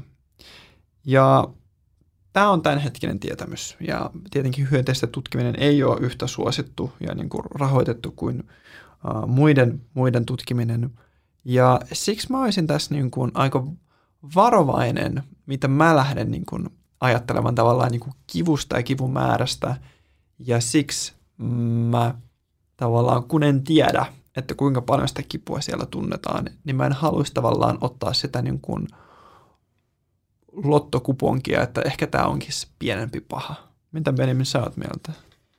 Niin mä suosittelisin kaikille katsoa Earthling Edin videon The Argument for Eating Insects instead of going vegan. Tai jotenkin ehkä mua pelottaa tässä just, ehkä mä pelkään sitä, että me päädytään vaikka tässä lemmikkibisneksessä sellaiseen 20 vuoden kasvisruokavaiheeseen, niin kuin jos nyt rinnastaa tähän meidän, meidän yhteiskuntaan, missä me turhaan luodaan tällaisia välietappeja, että me ei olla tarpeeksi kunnianhimoisia. Että kun on täysin vegaanisia valmistajia, niin kaikki elintarvikevalmistajat vois vaan valmistaa vegaanisia tuotteita. Tai jotenkin ei ole enää yhtään mitään hyvää argumenttia valiolle, Snellmannille, HKlle, niin kuin ei ole yhtään hyvää argumenttia sille, että Alvar Pet käyttää hyönteisiä siinä niiden tuotteissa, niin jotenkin mun mielestä kaikki tällaiset välikategoriat, missä me ei olla täysin vegaanisia yrityksiä tai toimijoita, niin ei, ei ole vaan enää tässä meidän ajassa mitään tilaa just tästä eläineettisestä näkökulmasta ja ei ole myöskään mitään järkeä sitten niin kuin kannustaa mun mielestä siihen hyönteisten hyväksikäyttöön, vaikka ne on hyvin erilaisia kuin me ja meidän on ehkä paljon vaikeampi samaistua niihin, niin silti mun mielestä kaikki nämä lajisorron muodot pitää vaan niin kuin vetää dynamiitilla pois meidän maailmasta. Niin, ja yksilötasollahan toi vaan moninkertaistaa sen kärsimyksen, jos siirrytään siihen hyönteistuotantoon. Mä otan Aasin siltana kuolemasta tästä suoraan kysymyksen, minkä yksi meidän seuraajista meille lähetti.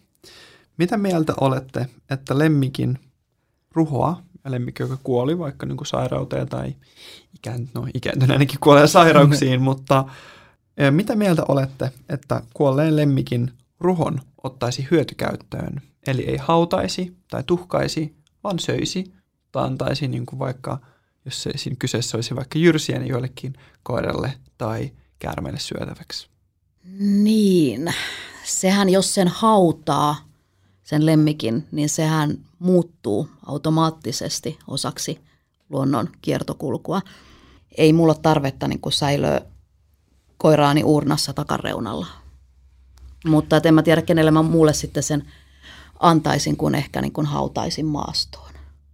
Joo, tää, mä koen, että tässä ei ole sellainen vegaanin näkemyksestä mitään sellaista, että jos olet eri mieltä, niin sinä olet huono vegaani, vaan tämä on niin kuin, mikä susta tuntuu oikealta. Että meillä kuoli yksi kaneista yli kuukausi sitten ja totta kai me niin kuin, hän on niin läheinen, että me jotenkin haluttiin niin kuin kuvien ja uurnan kerran, että hän on me, meillä niin kuin läsnä henkisesti.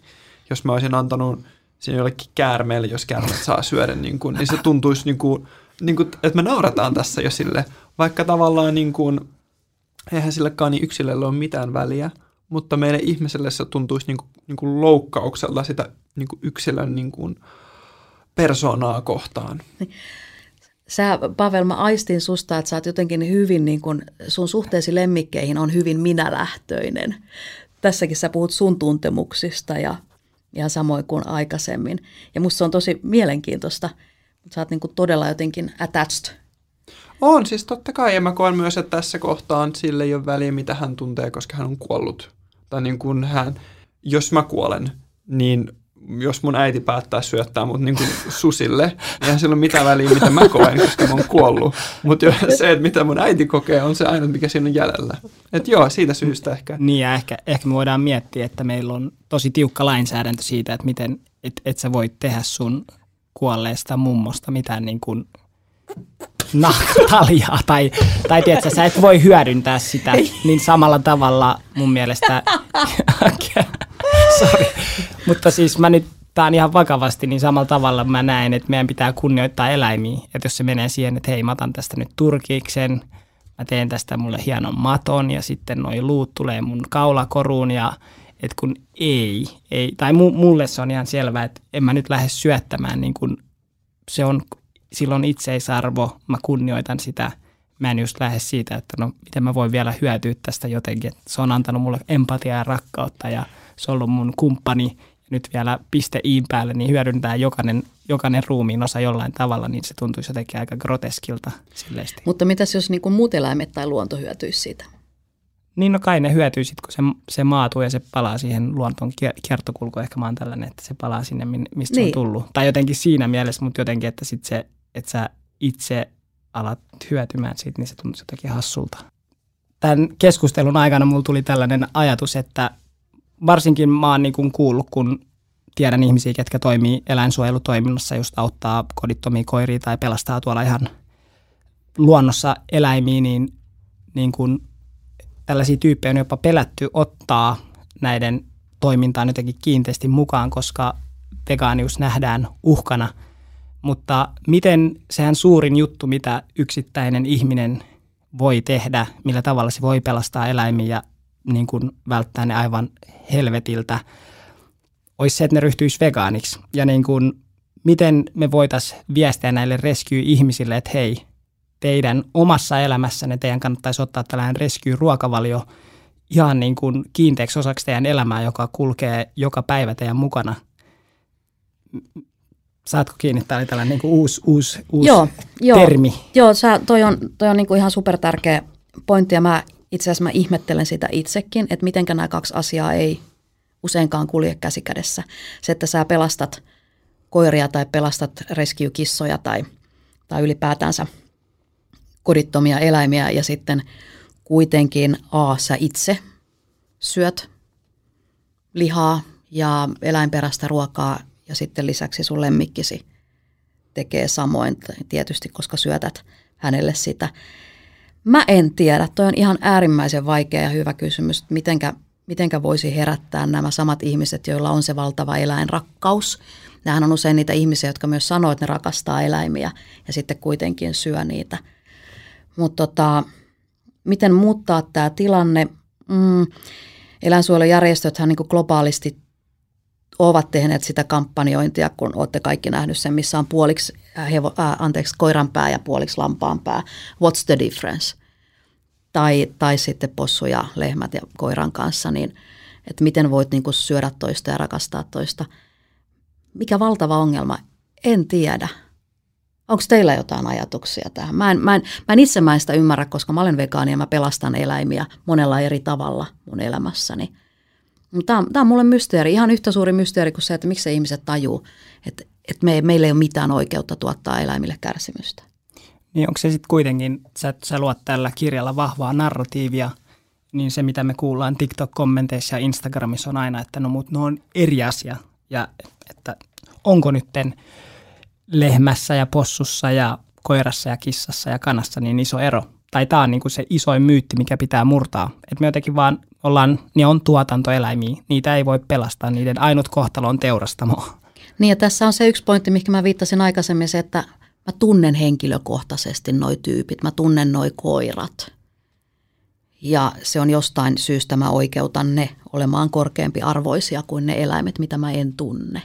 Niin ehkä, ehkä sitten tarvitaan vaan, niin kuin, mitä mä sanoisin, niin, ja kannustaisin, että oo vaan vahvempi ääni, että jos sä teet tulevaisuudessa kirjoja, kun sä oot puhumassa, että mä luulen, että mitä me ainakin Viral Vegansissa halutaan, me puhutaan koko ajan veganismista, että jotenkin, että se ei vaan ihmisille syty yhdestä kerrasta välttämättä, että koita, että se olisi siistiä, jos sä jotenkin sun työn kautta pystyt luomaan ne yhteydet ja sen tuomaan esille sen kognitiivisen dissonanssin – siinä ihmisten käytöksessä. Ja jotenkin mitä enemmän siitä puhutaan, mitä enemmän veganismiin rummutetaan ja just tuodaan tätä täysin kieroutunutta eläinsuhdetta esille, niin sitä nopeammin me ollaan vegaanisessa maailmassa. Ja, ja niin kuin ei me tulla ikinä pääsemään niin kuin tästä rescue-ongelmasta eroon niin pitkään, kun me aktiivisesti surmataan ja murhataan eläimiä. Että jotenkin ehkä se pitäisi tulla sinne selväksi, että, että te omalla elämällänne, jos ette ole vegaaneja, niin te tuette eläinten kaltoinkohtelua ja sitä eläinkuvaa, missä koira on vaan kuitenkin arvoton loppujen lopuksi, koska ei siinä ole mitään järkeä, että sä sanot rakastavasti just koira ja sitten syöt toisiin. Ja, mm. Tai jotenkin se on niin valtava ristiriita. Mutta siis äh, kyllä, ehdottomasti pidän, pidän kumpaakin aihetta yllä, niin kuin sanoin, taisin aikaisemmin sanoa, että, että meidän pitää edetä monilla rintamilla Joo. yhtä aikaa. Ja esimerkiksi se, että mä oon nyt Animalian hallituksen jäsen, mä oon siitä äärimmäisen onnellinen. Animalian niin pääavun kohteet on turkiseläimet, koeeläimet ja tehotuotantoeläimet. Että esimerkiksi niin rescue-koirat ei kuulu heidän agendaansa, mutta ne kuuluu mun agendaani, eikä mulla on onneksi aikaa ja mahdollisuus ja paloa toimia kaikkien näiden asioiden eteen. Ja mä oon äärimmäisen onnellinen siitä, että kirja on saanut paljon näkyvyyttä, koska sillä, samalla minä saan näkyvyyttä ja se, että mä olen vegaani ja puhun veganismista saa näkyvyyttä. Et kaikki jotenkin on jatkumoa ja linkissä toisiinsa. Ja musta tuntuu, että tässä vaiheessa me ollaan päästy, jotenkin ympyrä sulkeutuu ja me ollaan päästy täydellisesti siitä, mistä me lähdettiin. Ja mun mielestä on aika sanoa tosi tosi suuret kiitokset sulle Heli, että tulit meidän vieraaksi ja mun mielestä tämä keskustelu on ollut yksi mielenkiintoisimmista, mitä me ollaan tässä käyty. Me ollaan aina pidetelty sisällä, että ei puhuta lemmikeistä, nyt päästään puhumaan, joten suuri kiitos sulle. Ihan älyttömän suuri kiitos. Mä fanitan teitä. Ja me fanitetaan sua. Siisti, kiitoksia. Yes, kiitos. Tässä oli tämä jakso. Jos sulla on podcast-ideoita, mitä sä haluat lähettää meille, tai jotain vegaanitarinoita, voit laittaa meille joko sähköpostitse vaikka meidän nettisivujen kautta, tai instassa viral.vegans.